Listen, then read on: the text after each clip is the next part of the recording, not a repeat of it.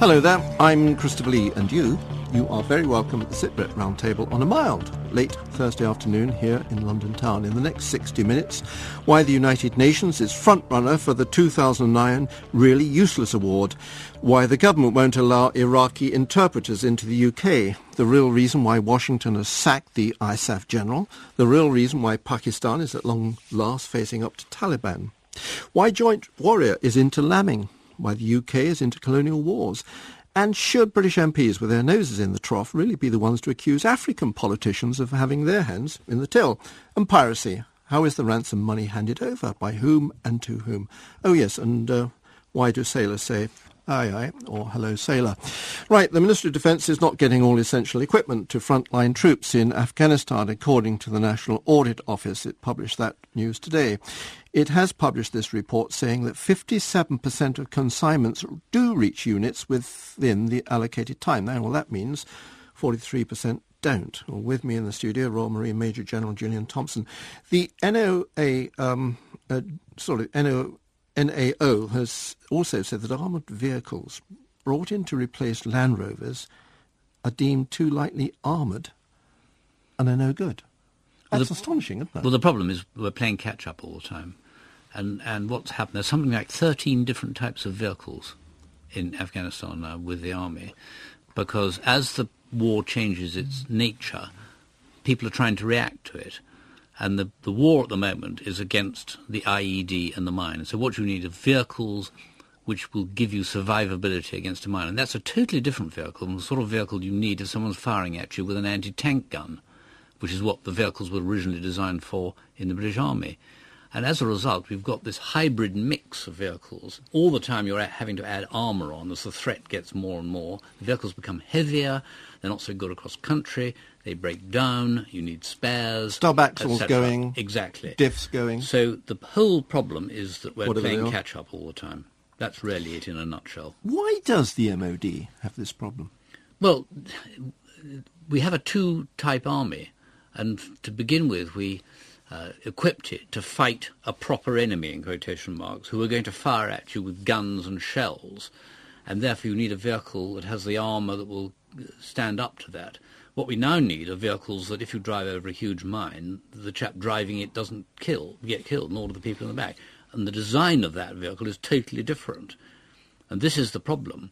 And the other problem is that all the time, as the threat gets bigger and bigger, we're, we're running around trying to find the thing that'll defeat it. We find the thing that'll defeat the threat last year, and by the time we get it, it's not defeating the threat that we find now. I mean, there's nothing new in this, and that's not a criticism of the MOD. I mean, it's it's something which has gone on for 150 years in warfare. It's absolutely not new, and, and the Rhodesians actually learned a huge amount about it in their, their Rhodey War they had when when uh, they were uh, fighting as an independent country. Uh, and they learnt a great deal about this business, about driving along mined vehicle, uh, roads. But unfortunately, the, the, the, corporate mind of the military, and I say that being a military myself, has a very short memory. Why? Well, I think I mean, go to staff college and they say, "All right, let's refight this war and see what went wrong." lessons learned. I mean, it's a, it's a catchphrase. Well, I'm terribly cynical, and I always say we don't learn any new lessons; we just relearn old ones. Yeah. Okay. Talking of learning lessons, nothing better way to doing in, in joint exercises and joint warrior. The first of this year's two important joint service planning and redeployment exercises in the UK's military calendar uh, has, has started. Um, other NATO countries and allies are also taking part. So what happens and how should we rate it? Julian, what happens on this sort of exercise? It's a rule for all three services, isn't it? Yes, and that's very important because getting the three services to work together is important so that you don't get into the syndrome of I'm not c- concerned about you, mate. You know, I'm going to get on with my own yeah. bit. It's very important, and it's also important that the staffs work together and get used to working with their opposite numbers wearing different coloured uniforms. Mm, mm. Also with me at this week's SITREP Roundtable, the Daily Mail's former diplomatic editor John Dickie and from City University here in London, Dr. Rosemary Hollis.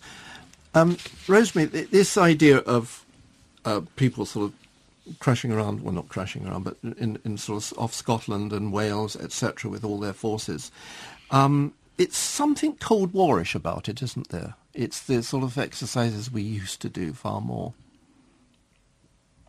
I'm very puzzled as to why the the British Army hasn't more quickly uh, revived some of the skills that I thought they had very firmly in place and were boasting about. I, I, you're talking about what they're training for. Uh, look, I, I remember being in the Persian Gulf, in Bahrain, in Saudi Arabia, talking to British forces, preparing for the war to retrieve Kuwait from Iraq in so 1991. Lead up, no, November 90, I, w- I was there. I remember talking to members of the forces who were saying, please tell us it's about oil. Uh, we understood the old enemy, the Soviets. We understood what we were training for and what we might die for in Central Europe.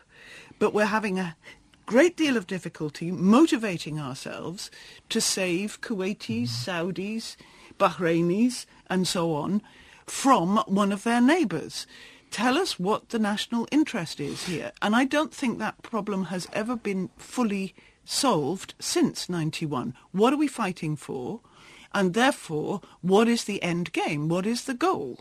John Dickie, the whole sort of argument, I mean, the, the deeper political arguments about, for example, the, the, the conflicts, two conflicts in Iraq. Um, first one was all right, get Saddam out of, um, out of Kuwait, but also Afghanistan. It almost seems as if government's never quite sure what they're doing and they make it up as they go along.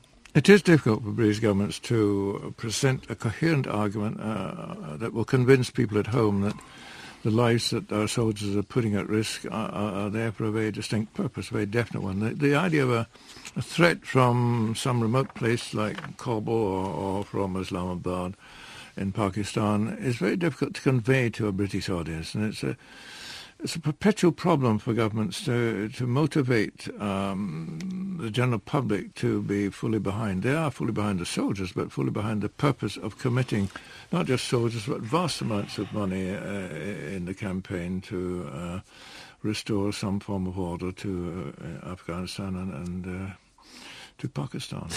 Um, Julian, we've also got, uh, I think, going on in the Czech Republic at the moment. Um, what some people might say is a more realistic and important exercise, and that is um, the army's on the ground, the air force, according to the army when they turn up, are in the air, and it is all about close air support. Now, that is the sort of thing that you can transpose into almost any military scenario in, let's say, Afghanistan. That seems to have greater value and needs less planning. Yes, uh, the, the whole business of air support takes practicing, has to be honed all the time, and you have to have the people who are able to put it into effect. Because if you lose the skill, you then find that your air support doesn't arrive when you want it. And when it does arrive, it hits the wrong thing, probably you, uh, mm. by mistake.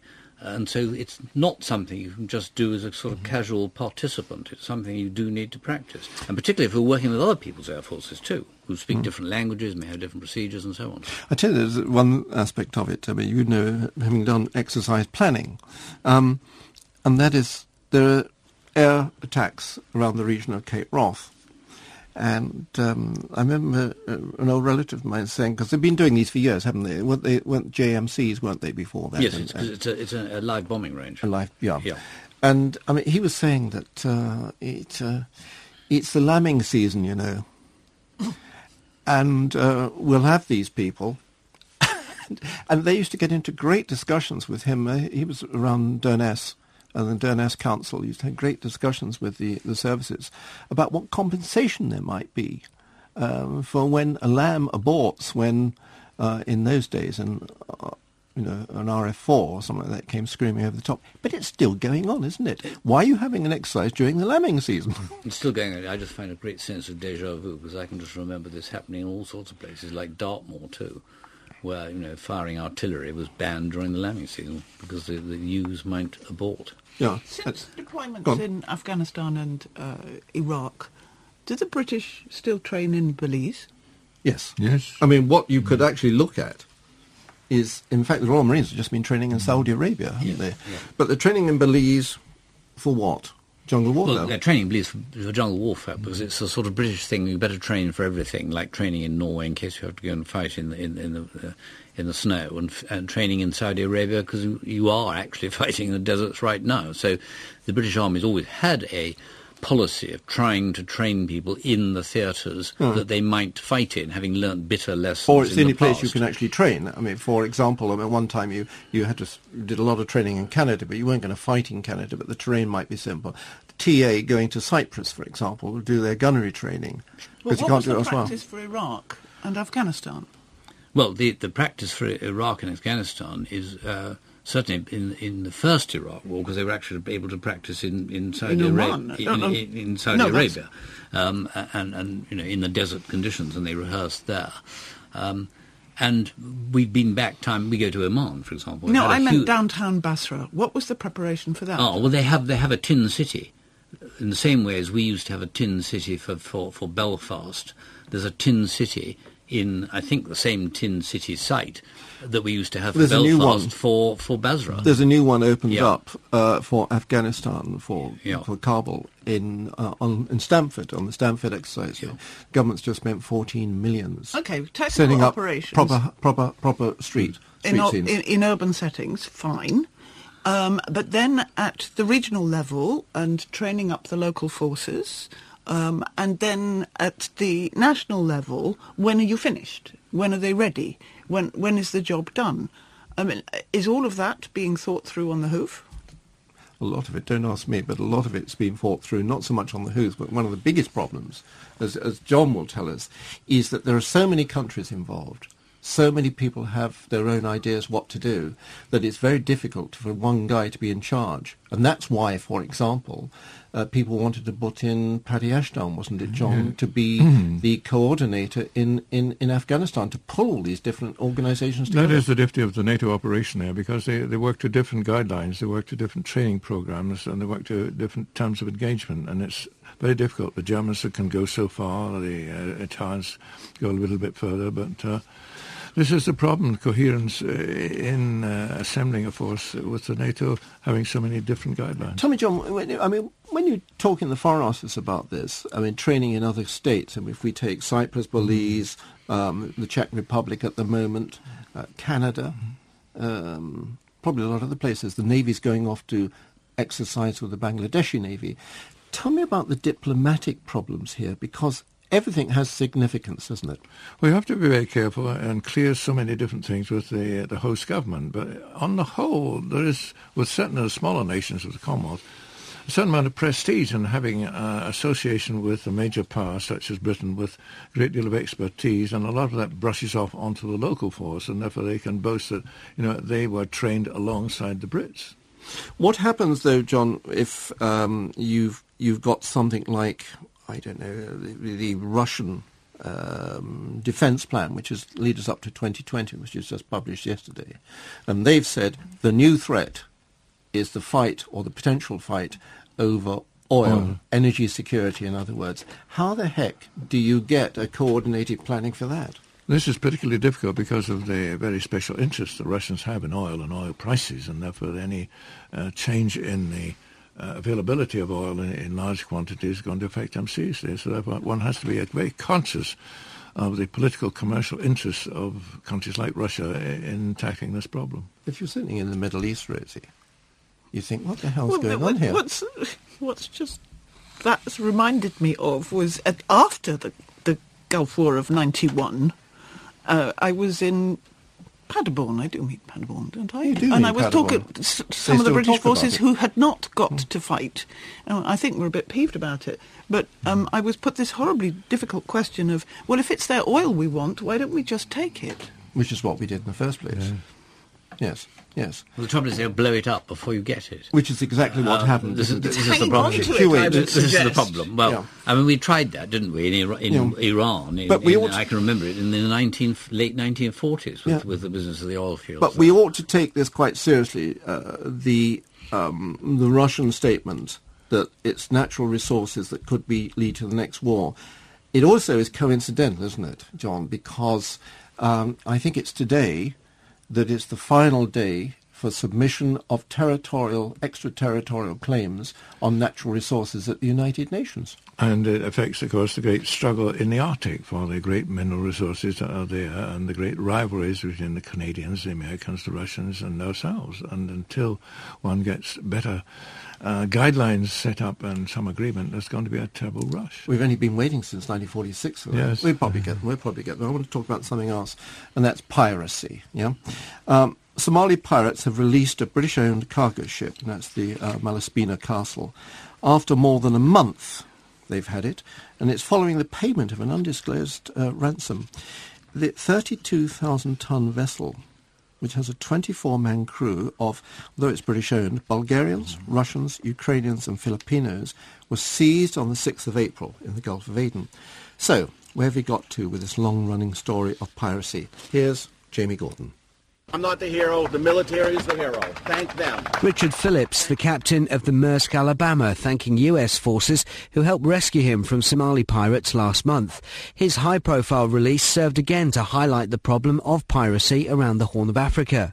Navies from NATO, the EU, Russia, Japan, China, India, Yemen, the U.S., Malaysia and Singapore are patrolling the Indian Ocean and the Gulf of Aden to deter pirates.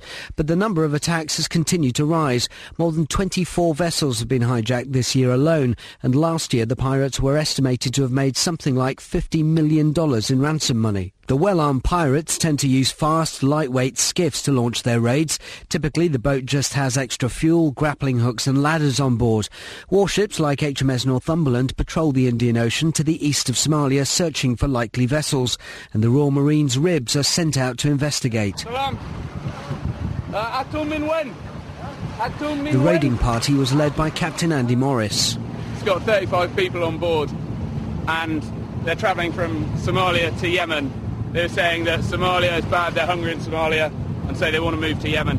Um, there's families in there uh, three children, six women and the rest men. So, no pirates this time, but back on board HMS Northumberland, news comes through of the Greek-owned MV Saldanha and her 22-man crew. Control of the vessel is seized by the pirates and they request, they request you to stay... Uh, Commander Martin Simpson says on this occasion the Royal Navy is unable to help the hijacked ship. So whilst it would be you know, advantageous to be able to take back a vessel that's been pirated.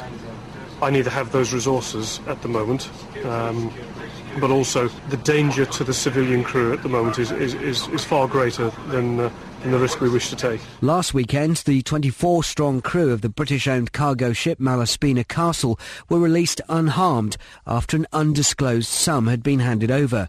The policy of paying ransoms has prompted criticism from Abdul Karis Osman Isa, the public works minister in the semi-autonomous Puntland region of Somalia.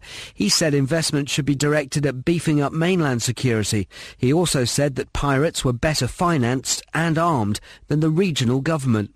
In the middle of April, US Secretary of State Hillary Clinton announced a four-point plan to tackle the problem of piracy. And speaking on this programme at the time of Clinton's announcement, Dr. Peter Lehr, lecturer in terrorism studies at the University of St Andrews, said a more joined-up approach was needed. The global response would be actually a UN action, not uh, on a US flag or on a European Union flag but under uh, a UN command, a unified command with one set of uh, rules of engagement. And that's something that you see really lacking at the moment with, civil, with several naval squadrons milling around, everyone with its own chain of command, everybody with its own rule of engagement, which uh, contributes more to the problem than to the solution, I'd say.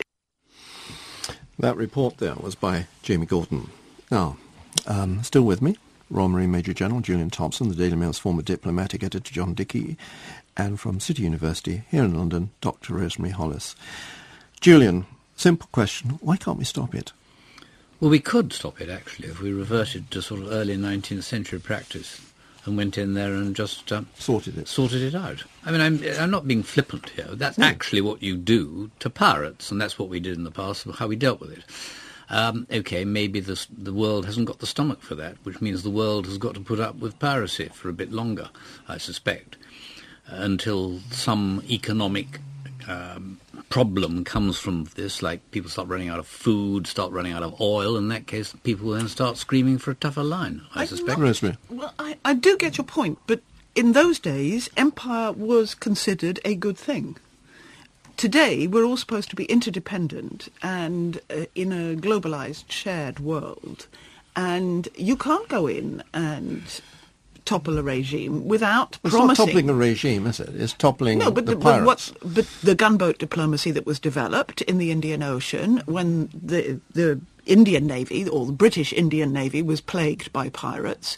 The the trick was to send in the gunboats, and you fired at the castles on the mainland or on the on land of the local chieftains for whom the quote-unquote pirates were working. Some of the little Gulf states, we're talking about what is now the United Arab Emirates, was turned into the trucial states because they signed a maritime peace in perpetuity with the British and gave up piracy in return for what was sold as British protection, with the British ending up running their foreign policies. But these days, our friends in the Gulf don't like to consider that they ever had pirates, and they won't use the word. It's only in the British history that we consider that what what the Indian Navy faced was pirates. But there was interaction, there was forced um, submission uh, on the mainland sheikhs. You didn't just deal with the pirates at sea. But pirates, John Dickie, pirates is a, quite an emotive term. I mean, it's seven letters, which fits very neatly across a tabloid in 48 Grot Bodoni Bedold, or whatever it's called. And so that, but that inspires people like Hillary Clinton, as we heard in J.B. Uh, Gordon's report, to come up with a four-point plan about pirates, not about diplomacy, not about going into Puntland, the semi-autonomous region where most of these pirates seem to live. Indeed, but it's not a problem you can solve on the sea. The area is so enormous, a million square miles. It does cannot, even with a large number of navies there, cope with all the little ships that uh, take advantage of, of, coming close to, to travelling vehicles vessels. But I think um, Julian has perhaps put his finger on the answer. That if you move into the area of disaffection uh, and clear up that, then you're halfway to solving the problem. Did you hear um, in James' report he was talking about Abdul Karis Osman Isa, um, one of Puntland's ministers, saying that one of the problems is paying ransoms or whatever. And I'm not quite clear how the ransom is paid to the pirates, but one man who is clear is one of the leading lawyers who specialises in dealing um, with this sort of problem, Stephen Askins. He's on the line now, now from his London law firm, Ince and Company. Is ransom paying is not illegal, is it? No, it's not. Good afternoon. Good afternoon. Afternoon to you.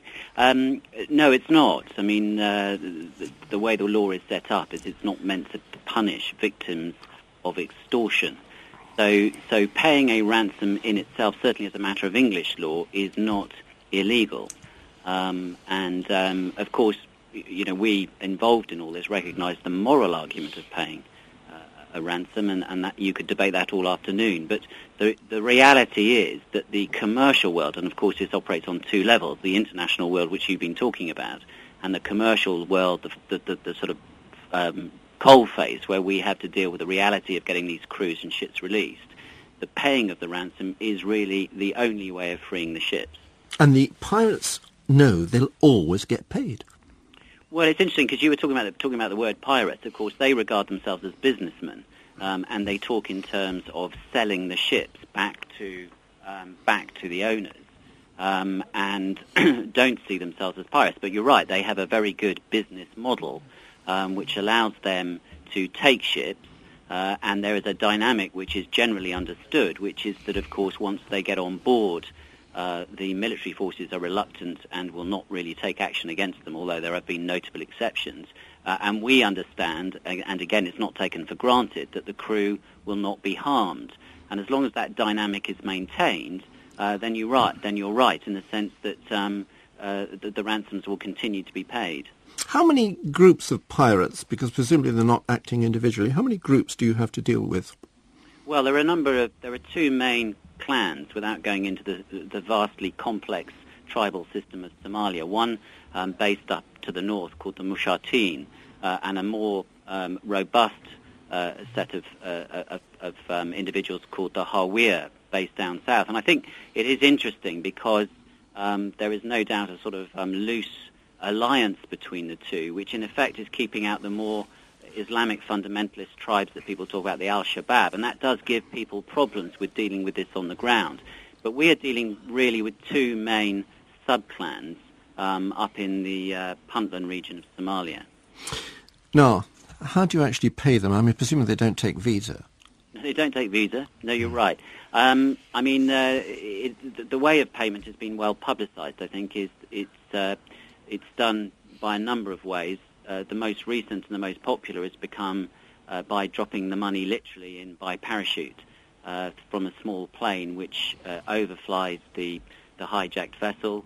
Um, what they tend to do then is, is a proof of life fly past to make sure the crew are all there and are, and are all right uh, and then the money is literally um, jettisoned out of the back of the aircraft uh, into the sea where it's picked up uh, by the pirates. Um, quite often we include in there a sort of money counting machine to speed things up because they literally then count and divide the money.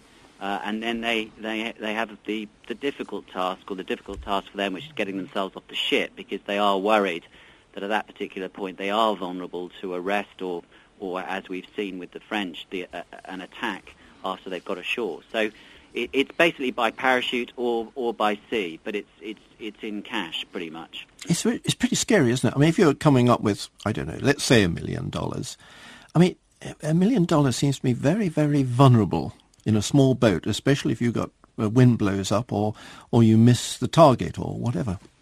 Well, I, no, I mean, you're right. It is it is a large sum of money, but it, it, it in terms of rucksack size, you, know, you can get a million, two million dollars, or whatever you're talking about, into into a sort of 35 kilo package. So it's not very big, um, and um, the packages float quite happily, uh, and that is working. And and it's not even if you're taking it by boat, you take it to a bigger boat before transferring it to a smaller boat.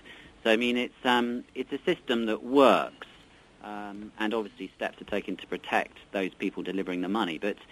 I mean, it, it, it does work. So, um, uh, and, and, unfortunately, the industry's had a lot of practice in it. Just a final point, um, Stephen. Do you get on first name terms with these people? well, I mean, um, uh, there's a. What happens is, is that um, the owner will set up a, a, a team. Um, the Somalians use um, nicknames, and uh, Somalians all use nicknames, as far as I can see. and and a dialogue, obviously um, is set up, normally the pirates will use an intermediary who speaks better English. Um, and yes, I mean the, the, the discussions are, are, generally generally fairly cordial. And as I say, they're, they're seen as a business negotiation. There are moments of high tension, either created by activity by military forces outside the ship or from things that are happening inside the ship as frustration and tension mounts. But, but generally, it's just a very difficult, tedious, and frustrating process. Thank you very much, Stephen Askins. Um, John Dickie, from what I can hear from that, I mean, it's absolutely intriguing. The idea you go along with the Pusser's Grip with half a million dollars in it and you say, here you are, Mickey Mouse, or whatever your pseudonym is. This is not going to stop this business. It's too good a business. Indeed, and yet... We've been doing it for 600 years, If you look back to the kidnapping uh, period when people like Terry Waite uh, uh, were taken, uh, it was a firm line taken by the Thatcher government that no money would ever be paid, and they'd have had to sit it out. Shipowners won't do that. And I also, it's an international don't know, they're under too much. But again, you can't insure against this uh, sort of uh, predicament, so that uh, you're continually being bled with dollars being dropped into the sea. It's but also it's... who the players are, isn't it? Because I was just thinking of all the smuggling that goes on, and uh, the, the, the boats that head out. I gather um, from Iran to the Musandam Peninsula of um, at the at the tip of Oman mm-hmm. and back again. And I understand that the local forces go out to catch them every night and they never expect to catch all of them. And there's a kind of game going on that uh, you, you, take your chances, mm. and your odds are that you'll get through, I don't know, eight times out of ten, mm. and then you'll pay a fine and be sent back home the, the couple of times you get caught. I seem to remember. It's interesting because these pirates obviously learnt their morality from the lawyers. Um, yeah. Because this guy's making money, huge amounts of money, dealing with yeah. pirates. Yeah. Okay, well, I feel like hiring myself a large craft and setting up a piracy firm off the coast of England because it's obviously you know such a, de- a yeah, very but easy see, as John thing says, to do. obviously, coast of England, nobody would pay. I mean, but, if you no, if- but I mean, and the Yeah. other thing that's actually interesting, of course, I, mean, I must clear my hand here because I'm involved with a company that's, going to, that's trying to sort out this piracy business in a different way from the law I did. Um, but there's You- more the type of piracy going on going on around the world than happens here, and the piracy here is, is quite gentle stuff. So where's piracy in, off? Nigeria, um, they are killing the crews of tankers and then selling the oil. So, uh, you know, uh, if you encourage or allow piracy and, and reckon, if the international community allows it to happen, then the international community are like sheep and they will be shorn because they've allowed it to happen. I mean, I feel very strongly about this. It's a morality, it's a moral problem. And it's no good whinging about piracy if you're not prepared to do something robust about it. Right. Uh, we're about to do something about the programme because we're halfway through it. Um, you're listening to SITREP. Don't forget, you can download SITREP as a podcast or listen again uh, whenever you like simply by going to bf, bfbs.com forward slash Well, still to come, who's going to win the Iranian election and why does it matter and why British MPs are in no position to accuse African leaders of having their hands in the till. But before that, I'm afraid it's quiz time and quiz means prizes. Quiz means, come on, come on, come on, what's this quiz mean? Surprises. Surprises. Thank you, John. Last week we wanted to know why sailors say aye, aye. Well, the Saxons use aye, didn't spell it that way, spelled it EI, to signify it is understood. Aye, aye does not really mean yes, it means I hear, understand the command and will obey. So the answer, probably from Saxon English. Um, just as an aside, in response to an officer in, say, a 17th, 18th century uh, boat, a ship would hail an approaching boat with ahoy. The coxswain would respond, aye, aye, if he had on board an officer below the rank of captain. If the admiral was in the boat, then the response would be flag, probably sir. But that's an aside almost. So origin of aye, aye, probably Saxon meaning understood. And this week's question, an easy one. John Dickie thinks he knows the answer, but in fact he doesn't. Who wears officer's uniform, but never with badges or lacing of rank? Answers to sitrep at bfbs forward slash sitrep. Now, let's think about the subcontinent, i.e. that subcontinent which includes Sri Lanka, India and Pakistan. And let's start with Pakistan. Um, Pakistan, Pakistan government seems bent on destroying the grip of Taliban in the Swat Valley. 1,500 troops put in, helicopters, tanks. Why now? Why not before? Well, they now realise how serious it was when uh, the insurgents reached within 67 miles of Islamabad, the capital, and when uh, surveys of the extent of the government control over the northern west provinces was said to be by an Urdu survey by the BBC to be only 36, 38%.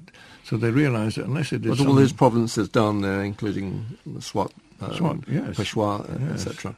And unless they took very drastic action, uh, the country would uh, be out of control. Rosie, the, there is something else here, isn't there? And that is the it's a slow sort of realization that um, Pakistan really matters to what's going on in Afghanistan, and it seems to have taken ages, say Washington and London, to figure this out. And the relevant experts did know it before and were saying it before. It's a bit like Iraq. Uh, There, there were those who could tell them what would happen, um, but they weren't listening. I suspect in the, well, I think it's an important point, isn't it? It is, and I think it, in this case, it's because it's too awful to contemplate because of Pakistan having the bomb, and the uh, when Pakistan followed India with developing a nuclear bomb capability, it, it was the cat had got out of the bag. It was the end of containment through the Non-Proliferation Treaty. And yet, because nobody could think of any alternative, we went on thinking for 20 years that maybe we could get that cat back in the bag or we could stop it at Pakistan and India. And uh, the, but the point then was, well, let's make them part of our club, even though they've got these bombs, uh, so that the second danger doesn't happen. Now, that's all been completely overtaken by the consequences of fighting the Soviets through the Mujahideen in the 1980s. Then what happened? Well, they're fighting the Soviet through the local mujahideen and inviting and encouraging Arab volunteers from across North Africa and the Arabian Peninsula, uh, Yemen, Egypt, a, a very fine trade backed officially by the Saudi government and some other governments, a trade, literally getting money to get volunteers to Afghanistan to fight the communists uh, alongside the locals, and then as soon as the Soviets withdrew, gave up on that war, then walk away and not take any notice of the consequences. And the consequences included um, an outflow of refugees from Afghanistan into Pakistan, where the Saudis were, amongst others, paying for the setting up of schools that concentrated on religious studies. You had the makings of uh, recruits for Taliban and Al Qaeda. Julian, I can remember 15 years ago, people in the MOD at staff colleges saying to me, Afghanistan, when we got to talk about it, we don't want to go there. Absolutely. I mean, it's one of the things, the principles. You never went to Afghanistan. Um, Not since 1838. Because uh, you learnt your lesson bitterly. But I entirely go along with what Rosemary said, that this has got a long, long fuse, this whole problem. And it absolutely does date back to uh, trying to fight the Russians uh, through the Mujahideen. And if we'd, if we'd had a, a, crystal ball, I think I would have said, let them stay there. Mm. because we've really created a problem far worse than the original problem. Any Anybody any ideas if this counter-Taliban operation by the Pakistanis doesn't work? What happens then? Was that too terrible to contemplate, Rosemary? Well, it is, and I was giving it a go in anticipation yeah. that it would come up in this programme, and I think it could descend to the point where you've got internal warfare in Pakistan between various forces, the preference of NATO members, the Western alliance, would be for the anti-Taliban, anti-Al-Qaeda forces to triumph. But the, in, up to a certain point, they are powerless to ensure that that happens. Right. I mean, I find it ironical. We've given them 87 million pounds, a lot of which, according to Gordon Brown in the news Just today, this week. Yeah, was going to be to counter the bad influence of the madrasas. And yet at the same time, the Saudi who are supposedly our allies in the part of the world, are pumping even more money to make certain the madrasas stay going. I mean, it's absolutely bananas. What does the Foreign Office say, John? They must understand this. They're all old India hands, the ones that aren't camels. They don't want to get involved directly, but they would pass the buck, I think, to the United States. I think they would accept that if push came to shove, if the government in Islamabad was, was collapsing, there would have to be an invitation to the United States to get in and... Um, hold the line. But there's another card, which is India. Are they going to see um, a, a, a government in Pakistan which might be totally inimical to them, which might pose a threat, or mm-hmm. or a government which, because it's so chaotic, operations are being mounted uh, to, into India, as have been already, um, from Pakistan. What are they going to sit by and twiddle their thumbs forever and ever? I mean, that that's another very dangerous situation, isn't right. it? That they yes. might react. No, I think they probably let, let the Pakistanis chew in their own juice. I think the Indians would be quite uh, content just to hold fire. And there's another little danger looming in the background that uh, I don't know whether it's come up in this program before, but but what about all the Pakistanis if it implodes, who will seek sanctuary in the UK? Right. Let's um, let's explore more about India because the four-week election process is drawing to a close what will the outcome do for the region? Remembering that the American State Department and the Foreign Office and, of course, Islamabad are saying if terrorism isn't beaten in Pakistan, then the whole region will be threatened with chaos. Well, on the line, Walter Anderson from the Johns Hopkins University School of International Studies in Washington, D.C. Is that threat uh, of spreading terrorism felt keenly in India, do you think? Oh yes, um, I once saw that reaction after Mumbai, and Mumbai was uh, uh, one of several that year of terrorist attacks. It's regional in scope. Um, the Indians have tended to emphasize the regional aspects of it, in part because of the communal issue inside India itself and the looming elections that were coming up. But the Prime Minister had to recognize that, in fact, there is a domestic component to it as well. And the problem is that domestic component and, ra- and regional allies are cooperating uh, more than they have in the past. That's also true uh, within Pakistan as well among the various groups. The voting in India, I mean, it's taken so long because it's, it's, it's an awesome task, isn't it? I mean, to provide a vote for 700 million people, very impressive the way it's been done. Right, and all the voting machines as well, electronic voting machines. Sometimes they had to sort of transport the generators by elephant into remote areas, but it seems to have worked. Uh, there have been relatively few complaints uh, that I've seen uh, on the elections. Yes, it's an enormous task. Uh, but I think the interesting thing about the elections is that the voter turnout this year was uh, lower than in previous years. When was that, 2004? Yes, it was lower. Yeah. Um, more than half in, in, in Delhi, uh, but uh, much less than half in Mumbai. Yes. In fact, in uh, South Mumbai, where the, uh, the attacks, the, the focus of the attacks last November occurred, was only 42%. What about West Bengal? Because that's quite important now. And this is, is, is what, three quarters of turnout? Um, yes, uh, but that has historically been the case that uh, uh, in West Bengal the numbers have turned out in relatively high numbers, and at least if uh, some early predictions are true, uh, the communists uh, should will, will lose quite a few seats there and in Kerala, there, the other big state where they had support, which means they're likely to play less of a role in whatever coalition government emerges than they did the last time in 2004. How do these voting figures, if they do, uh, tell us something about what India wants from a future government? Well, it's, it's interesting because there were no real national issues. Not even terrorism was a national issue in these elections. And I think what that tells you is that the Indians increasingly are inward-looking. Uh, regional parties have been picking up support. In 2004 was the first time the regional parties actually got more popular votes than the two national parties, which is the Congress and the Bharatiya Janata Party. My guess is that percentage has increased still further. So they are going to play a more significant role in coalition formation, uh, and I think the consequences are going to be increased decentralization, perhaps somewhat less of a focus on foreign policy, um, and uh, I think you're going to see trends of that kind, which have actually been around for a while, continuing. Walter Anderson, thank you very much indeed. Um, Don Dickie, um, Tamil Nadu, the election there was probably the one area that was concentrating on what was happening to the Tamils in, in Sri Lanka. Um, the United Nations saying northeast corner of Sri Lanka, as the army tried to finish off the Tamil Tigers, amounts to a bloodbath of civilians. And yet, the United Nations proved itself powerless because you have the, the vetoes in the um, permanent members of the Security Council, both Russia and China, regard this as an internal affair, nothing to do with the outside world. Mm. Um, Rosemary, why is uh, the United Nations so useless? Because it's the sum of its parts? I think so. I think that's the main reason, and also because the members are not prepared to put enough money and effort and high caliber forces into all the contingencies that are required. It's uh, we're just not pooling our resources um, and making them um, effective. Julian, I mean, let's be cynical just for a second.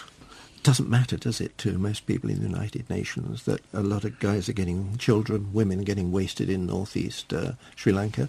When it's done, government's in charge. Thank goodness for that get on with the cricket. Yes, I mean, that's the cynical view. Uh, I mean, it's an appalling view. The whole idea of the United Nations set up after the, the, the Second World War, this would be a, a, an organisation that prevented these sort of things from happening. Uh, you could say that was idealistic. Uh, and I suppose the only time that it will work is if something happens in this world which is so horrifying and so universal. People say, for God's sake, United, United Nations sort it out and will support you while you sort it out. Yeah.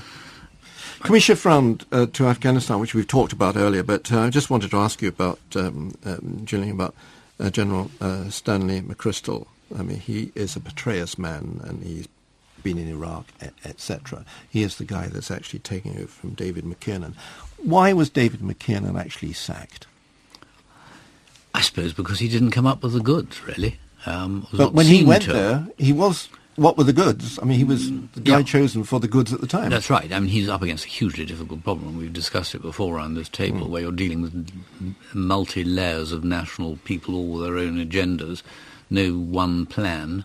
Uh, and you've got sort of two or three headquarters all trying to do the same thing. I, I think he just found it, uh, it didn't work. Yeah.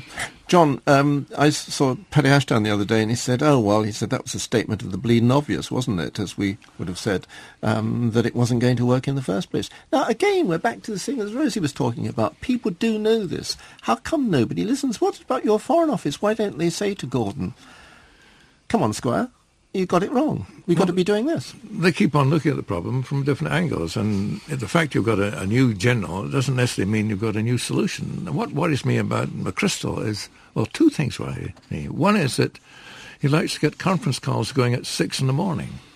And secondly, as a man of, what, middle 40s, early 50s, he insists on running to his office every morning.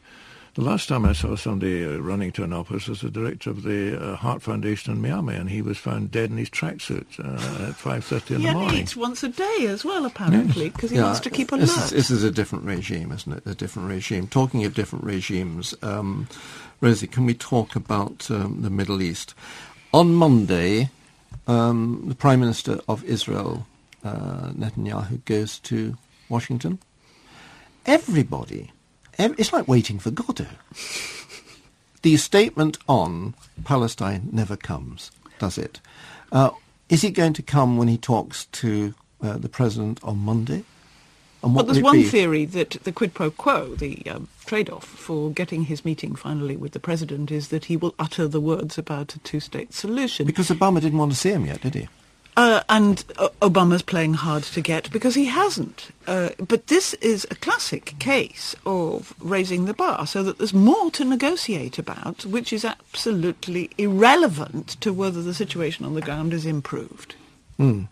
John, um, a- a- again, we come back to this, this thing. Everybody talks about, oh, you've got to have two states. I mean, the, uh, His Holiness this week was talking about the Palestinians having their own state.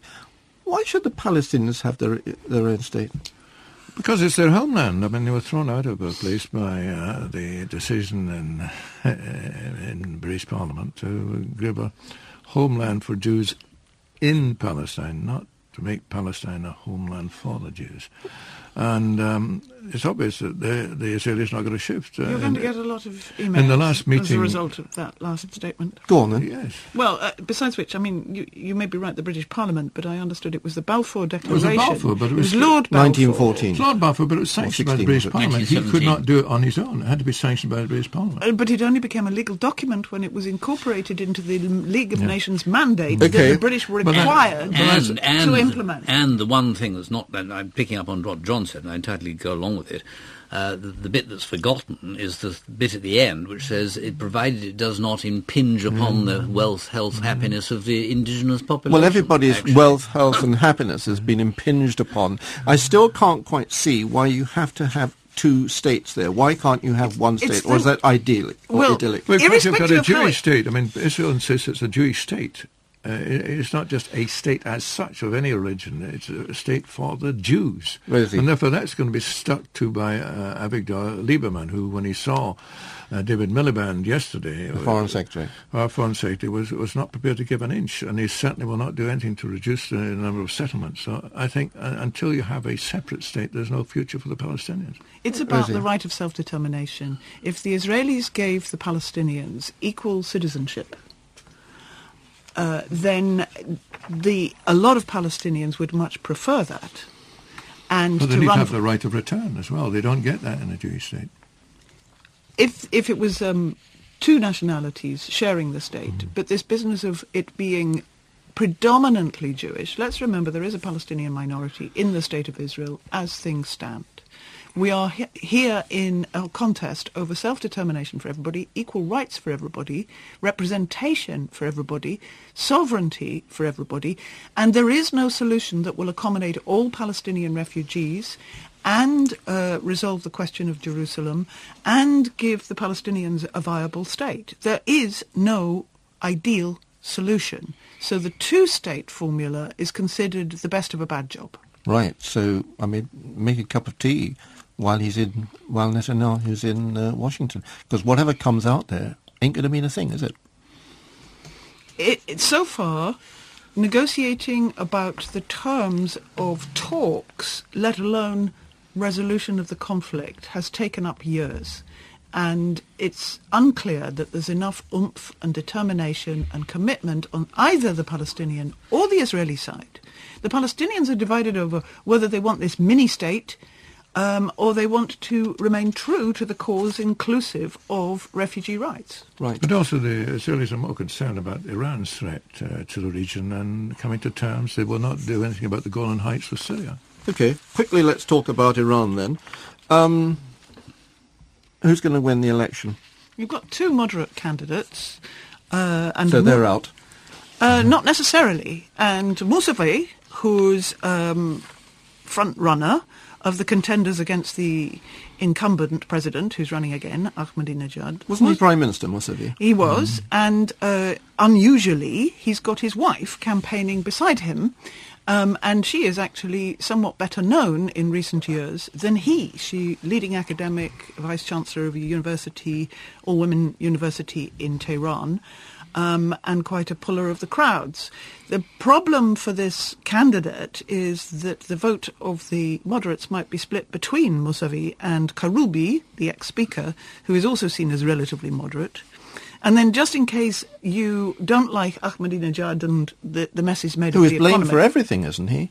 I mean, by everybody. No, but I also think there's a great rising criticism about the nepotism of uh, Ahmadinejad. He's got his brother-in-law who is uh, running the cabinet secretary job. Uh, he's got his elder brother running the presidency's chief inspectorate. He's got his his sister running the, the women's uh, charity organisation. He's another brother-in-law in charge of the social security organisation. So despite the fact that recent polls give him a 56% yeah. chance of, of, pulling it off, I think there's growing distrust of all the nepotism and also the fact of the economy going down. And he's not uh, he's not claiming any expenses through the Westminster Fees Office. He doesn't need it. to. He's got all his relatives yeah. uh, in charge.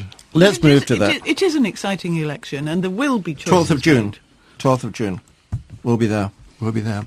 Um, talking about the fees office, you'll heard about British MPs of all parties, all parties, uh, without breaking the law nor the parliamentary rules, they've been creaming thousands of pounds of expenses and fiddling property schemes. Fiddling is the word, not mine. Again within the law. So who are these 600 odd money scamming honourable ladies and gentlemen to tell African politicians, John, that they're corrupt for pocketing admittedly large sums, but then who's counting? I think that's one of the basic points of this dreadful affair. I was talking to a, a, Greek friend yesterday who said that he used to be able to turn to the people in Athens who are knee-deep in corruption by saying this would never happen in Britain. He said, no, I can't say that because uh, it happens in all levels of the parties, the cabinet ministers, ordinary backbenchers. They're destroying a reputation of Parliament, which has been built up over the years. Does it matter, Rosie? Well, I'm sad that this matters more than the erosion of the civil liberties of the British public consecutively over consecutive years.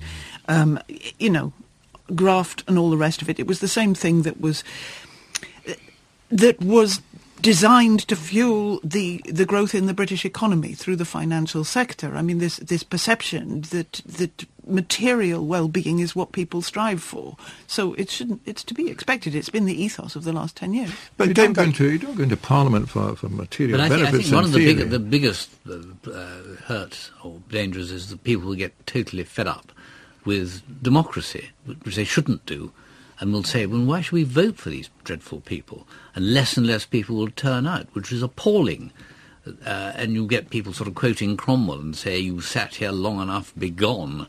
Uh, so, you know, there's almost a sort of wish, a death wish Gosh. on democracy. Yeah. Yes. No, I think and probably you'll, you'll, get a bigger turnout at the elections of people wanting to say no to these MPs who have abused their position by getting yeah, expenses. But put in their place. John, can I come back, just come back to this because um, it, it's it, it is really um, we get the politicians we deserve. So I'm, am I being too sort of philosophical when I say, well, that tells us so much about our society now? I think it, it, it, spreads throughout the society, and not just through Parliament. That people are, are, out to bend the rules whenever they can, get benefits whenever they can. But I mean, it's not just the MPs, is no, it? but the MPs should should be, who can be, uh, if possible, role models for the rest of society. That's what they're there in politics for. But uh, they they've lost the plot. Yeah. Talk about losing the plot. I don't know if you've come across this, Julian, and that is the um, what are we doing about the Iraqi interpreters, who are getting quite a campaign going, almost as big as the the Gurkha campaign, and saying, why can't we come and live here because we feel threatened? Well, I, I feel for them. They've put their lives on the line, and there's every chance that when we disappear, or having disappeared, that they'll be in even more danger. And I think we have a moral duty to make certain that they're going to be okay Perhaps we can get Joanna Lumley on the case. Well, it's, like, it's, a bit like that because uh, then the rules were, were so uh, rigid. In fact, with interpreters, there had to be 12 consecutive months. Well, there were times when, how do you, because how do you work that out? intimidation, they, they couldn't do the job for a period of time, maybe two or three days. And, and because they haven't got that consecutive service, they're not entitled to residence here. Yeah. Um, tell me something again, because we're into any other business now. We got, what, five minutes to go. Aung San Suu Kyi.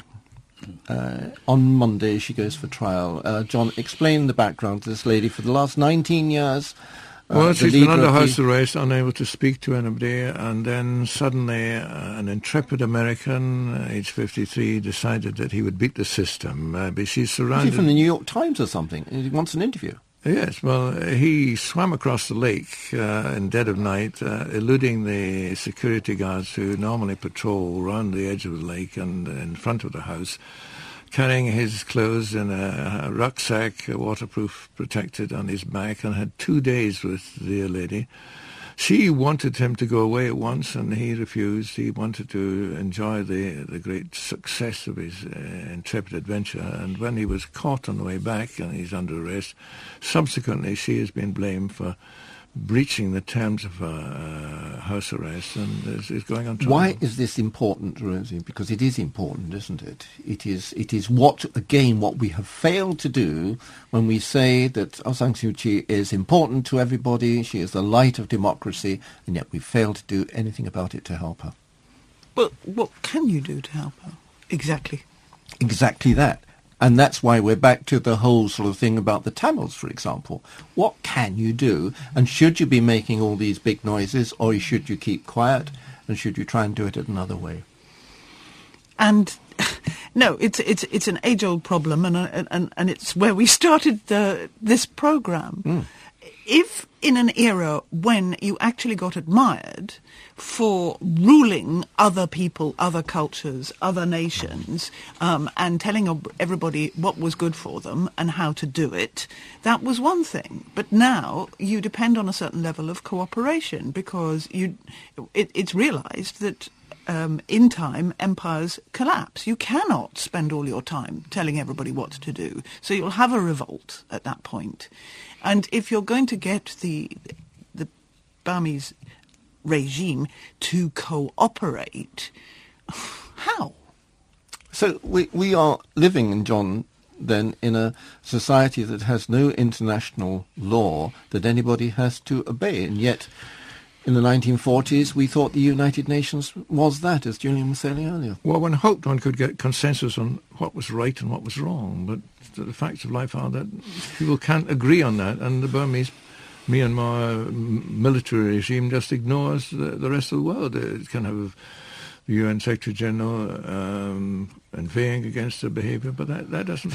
And what if the Russians them. are right then? What if the Russians are right and they say, right, those people there, they got oil and we, we want it and it's our oil? We're not going to be able to leave it to the United Nations to figure out. They can't figure it out. Well, well I, I don't want to leave the impression that I, I think making a fuss is, is no good at all. Mm. So let's not bother and let's get these let these people get away with it. I think we've um, civil society everywhere has got to have some sort of solidarity and hold all leaders to account for what they're doing, whether they've been elected by the locals or not. And let's make maximize the benefits of globalization. People power, we That's know. fine in theory, but look at the, the, condemnation of what's going on in Zimbabwe with Robert Mugabe. Uh, the Africans are members of civil society, but they will not take action against him. He could have been stopped if the South Africans had cut off his electricity and his oil. But it's all very well to talk about civil society, but unless you've got people agreed on the, the guidelines, you'll never get any action. Okay, but I'm just saying let's not give up because we can't solve all the problems. And, and of course, there's a, there's a, there's, a, pressure point too. In, in the Burmese general or Myanmar general couldn't care less because they didn't don't care what happens to their people. There's no sanction that you can apply to them. Okay, we've got the uh, Somali pirates couldn't care less. We got the Sri Lankan generals who couldn't care less. We got Taliban who couldn't care less. Uh, we've got uh, Robert Mugabe. Robert Mugabe couldn't care less. So where do we go from here? We just got to persevere. I think we've got to make as, as much as we can of our pressures. We've got it's a wonderful e- philosophical e- point, economic John, pressures. Uh, but we just fought two wars on the basis that we believe we were doing the right thing, whether or not the United Nations could hack it or not. Yeah. I okay. think we choose our battles. We choose our battles. And tell us, uh, And we we're not going to the get into reasons this. for going to battle sometimes if we chose the reason for going to into Iraq. Yes. Okay, that is it for this week, SITREP's Roundtable. Uh, don't forget the quiz, will you? I mean, who wears officer's uniform but never with badges or lacings of rank? It's easy peasy. Yes, I mean, it's very about- easy. Shut up, John, you don't know the answer anyway. Answers on email to sitrep at bfbs.com forward slash sitrep, isn't it? Thank you, Julian Thompson, John Dickie and Rosemary Hollis. And, of course, don't forget for Mary in the Hut. We'll be back next week, same time, and actually to the same place. Bye now.